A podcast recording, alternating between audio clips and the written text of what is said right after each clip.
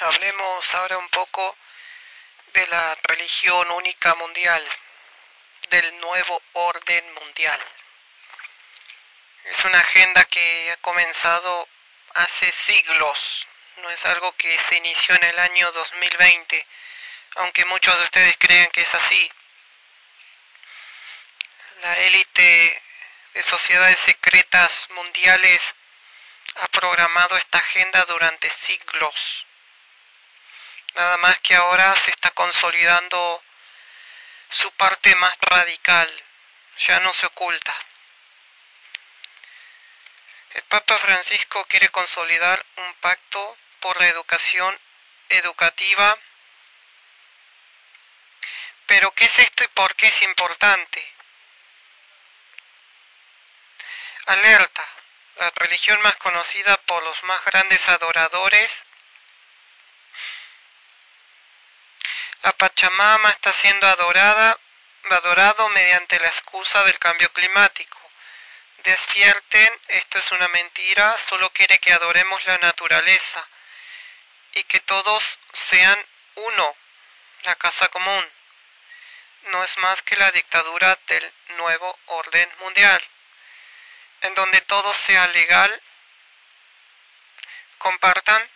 El tiempo termina en octubre, se firma el Pacto Global Educativo, en donde toda la moral quedará destrozada para darle paso a la inmoralidad de toda clase. Estados Unidos hará explotar su país para terminar con la Reserva Federal y darle paso a la bestia cuántica que será todo en uno, el Internet de todas las cosas. Ya no habrá más dinero y debemos elegir entre lo bueno o lo malo, si entregarnos a Yahweh, el Dios de los cielos, el, el Dios de Israel, o al anticristo.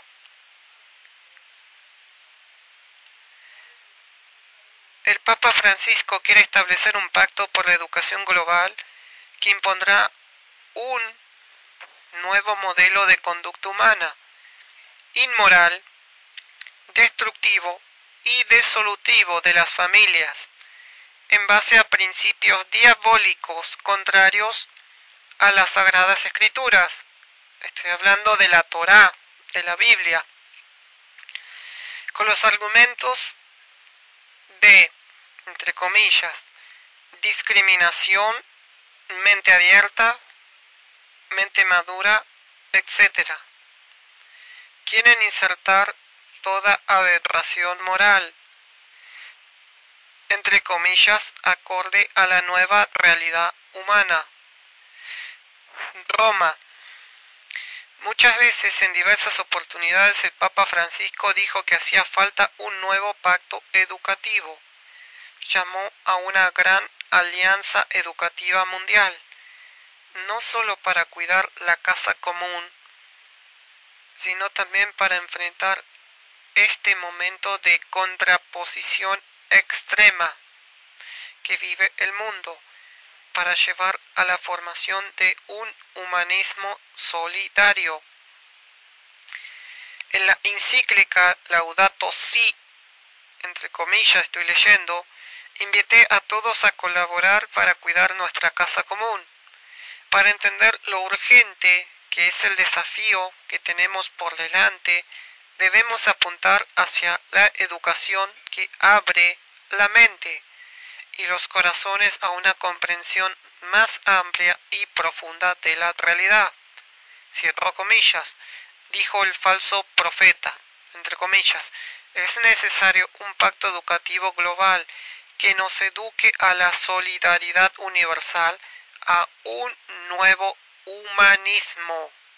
Cierro comillas, agregó, abro comillas, en un momento de fragmentación extrema de contraposición extrema, es necesario unir los esfuerzos para hacer nacer una alianza educativa que forme personas maduras, capaces de vivir en la sociedad y para la sociedad, cierro comillas, indicó.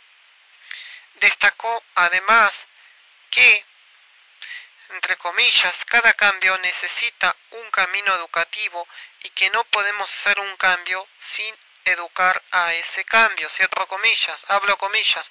Un proverbio africano dice que para educar a un niño se necesita una aldea entera, cierro comillas, evocó el ex arzobispo de Buenos Aires, abro comillas. Por lo tanto, debemos construir esta aldea como condición para educar. El terreno debe estar saneado de la discriminación, con la introducción de la fraternidad, como sostuve en el documento que firmé con el gran imán de Al-Azhar en Abu Dhabi el pasado 4 de febrero, afirmó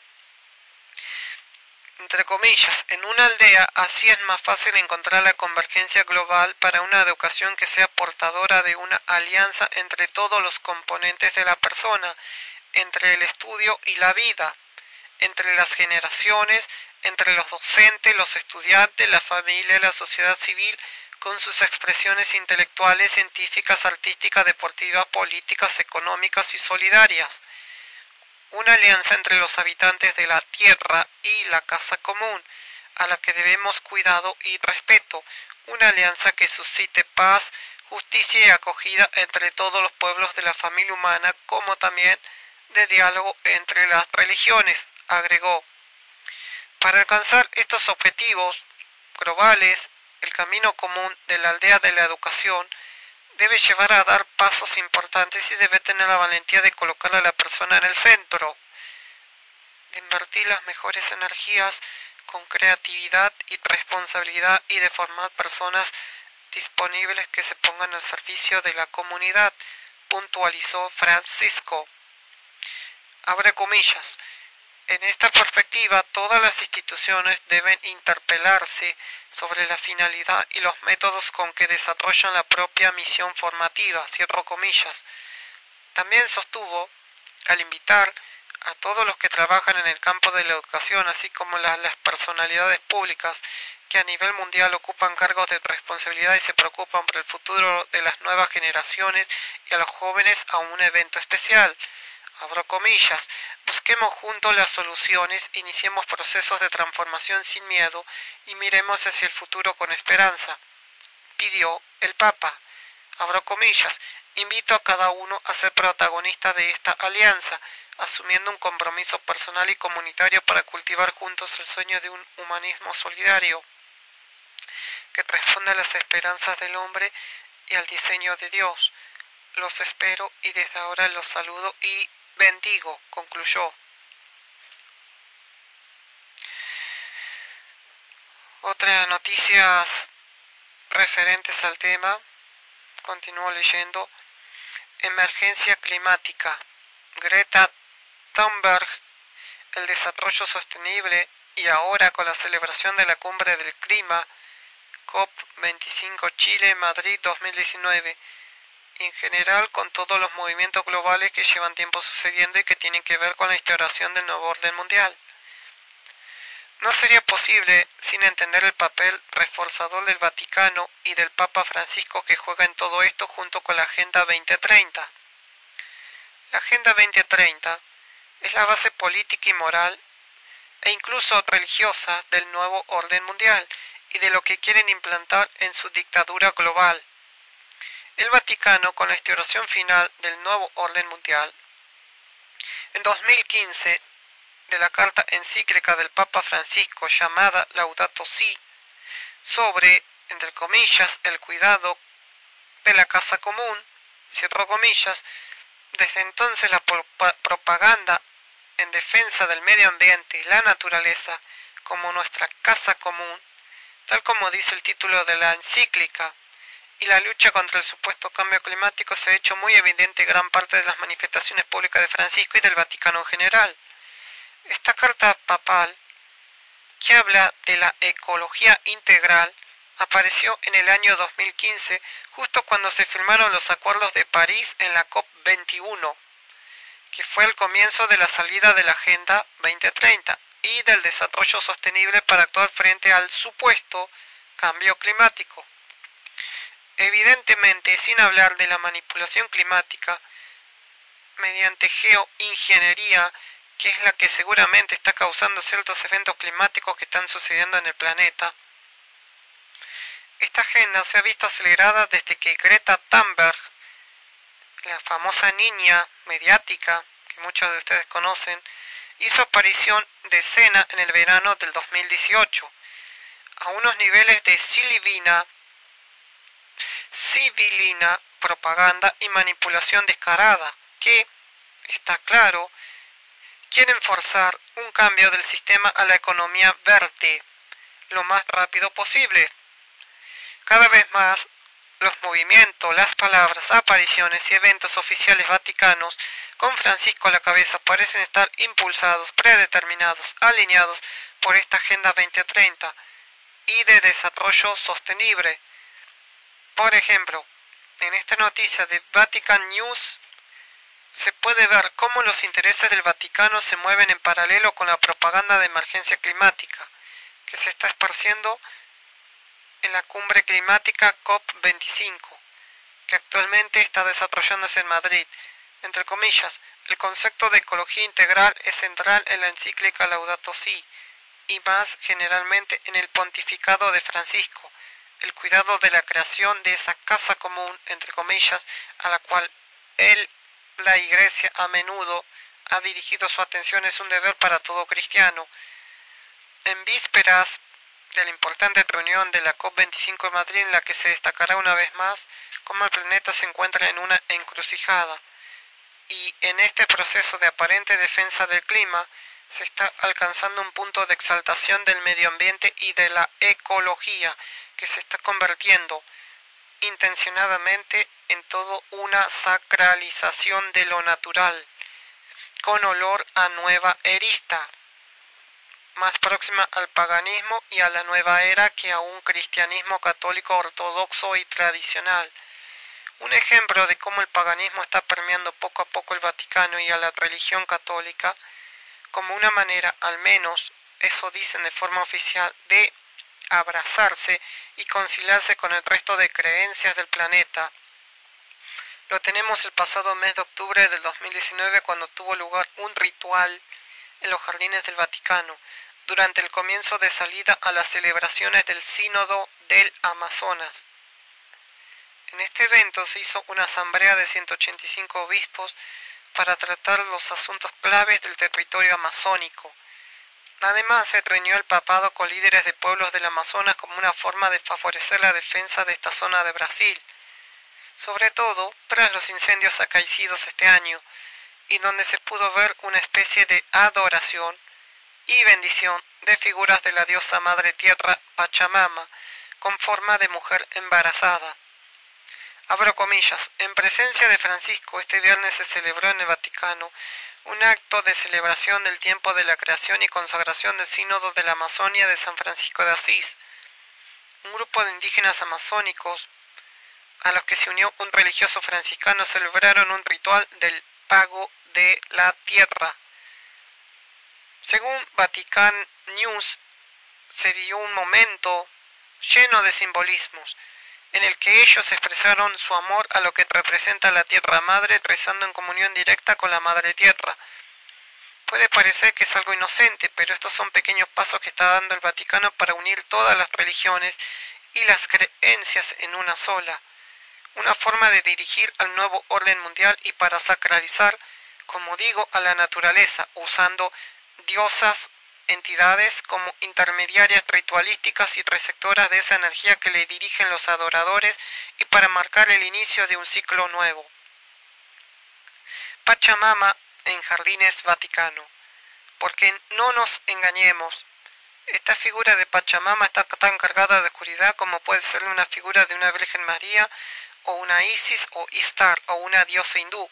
Todas tienen el mismo carácter saturnino de veranizador. El ritual descrito no fue el único, sino que durante los días del sínodo del 6 al 27 de octubre se hicieron otros rituales con la figura de la Pachamama como protagonista en la Basílica de San Pedro del Vaticano, así como en la iglesia romana de Santa María de Traspontina a pocos metros del Vaticano. Pachamama en Plaza San Pedro. Pachamama y la cúpula de la Basílica de San Pedro del Vaticano son símbolos del receptáculo femenino que sirve para regenerar la vida cíclica en el mundo material. Pachamama en la Basílica de San Pedro, momento de celebración ritual dentro de la Basílica de San Pedro del Vaticano con la Pachamama como protagonista central. Adorando a la Madre Tierra en el centro de la religión católica, nuevos tiempos para el Vaticano y para el mundo. El evento en la iglesia de Santa Marina en Transpontina se le llamó Momentos de Espiritualidad Amazónica, que como dice la noticia anterior tenía un marcado carácter sincrético en el que mezclan tradiciones indígenas del Amazonas con referencias cristianas. Cada vez más, como pasa aquí, veremos cómo lo esotérico se va permeando en lo exotérico y se hace cada vez más evidente conforme vaya afianzándose los planes del sistema. La religión católica tiene mucho que ver con la religión judía, las tres religiones, cristianismo en sí, islamismo y judaísmo. Tiene la misma raíz y todo esto tiene un cariz que remite los orígenes de estas religiones abrahámicas.